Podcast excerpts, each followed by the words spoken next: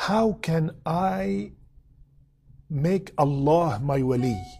How can I become one of the awliya of Allah subhanahu wa ta'ala? First, Allah subhanahu wa ta'ala himself described who are the awliya in Surah Yunus, ayah 62 and 63. When Allah subhanahu wa ta'ala said, ألا إن أولياء الله لا خوف عليهم ولا هم يحزنون Who are they, Ya Allah?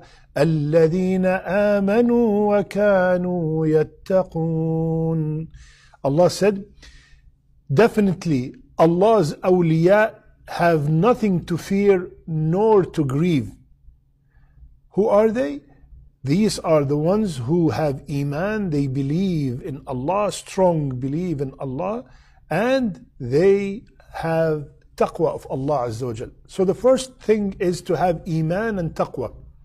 A strong belief in Allah subhanahu wa ta'ala, in His attributes, in His names, uh, believing that Allah subhanahu wa ta'ala is the all hearing, is the all seeing, is the all merciful, is the all powerful, believing that Allah subhanahu wa ta'ala have sent messengers uh, with Muhammad وسلم, being the seal of prophethood. There's no more messengers coming.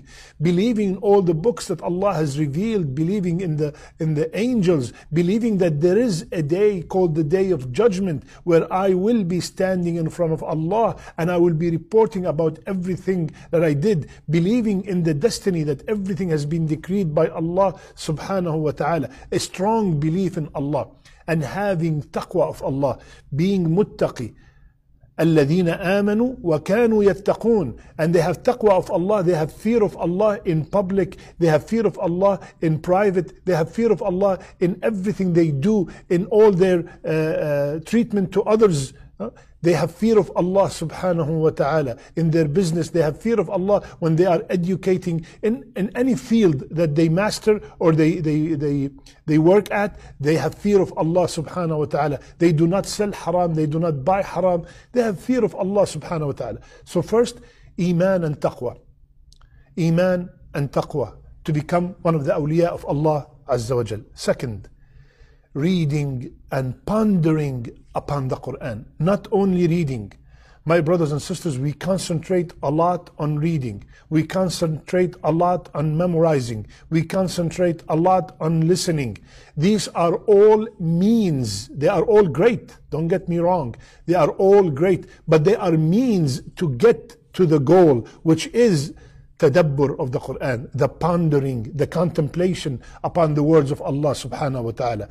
Reading the Quran, the Quran with tadabbur, with pondering, it will change everything. I will treat every single uh, verse, every single ayah, I will treat it as it is a message from Allah to me. Every ayah in the Quran is a message from Allah to humanity, to me to you, to every single one of us. So we have to treat the Quran as messages from Allah Azza wa Jal to us. And in the Quran, there is, subhanAllah, an answer to all our worries, to all our questions, to all our doubts.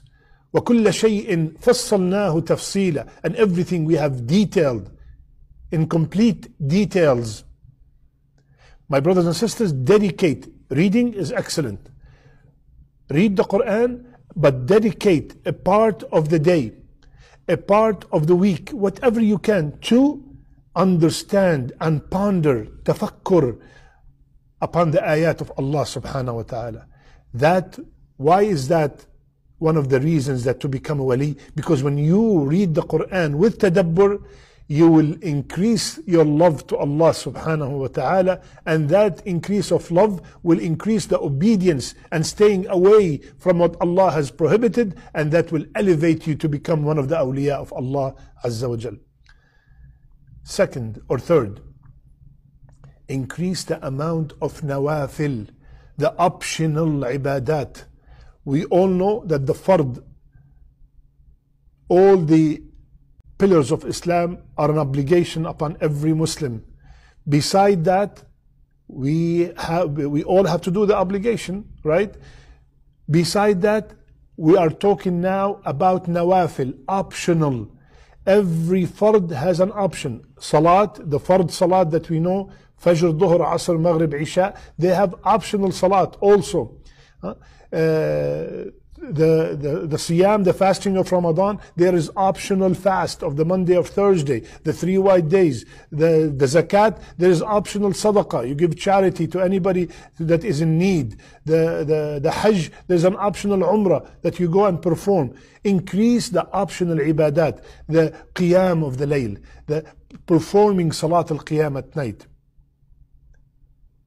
Uh, reading uh, the Adhkar, reading the Quran, uh, going to uh, visit the sick, to uh, uh calm someone who's going through uh, hardship, uh, increase the nawafil of the ibadat. That means if anytime I have some extra time on my hand, I get up and I pray a few rak'ahs for the sake of Allah subhanahu wa ta'ala increase the amount of the nawafil. Allah uh, subhanahu wa ta'ala in the, in the hadith al-Qudsi, وَمَا زَالَ عَبْدِي And my slave, my servant keeps coming close to me with the nawafil until I love him. We come close to Allah with performing these nawafil. And then we gain the love of Allah subhanahu wa ta'ala. And that is the ultimate goal, is to gain His love. Fourth, remembrance of Allah Azza wa Jal, constant dhikr of Allah subhanahu wa ta'ala. Ya Allah, one of the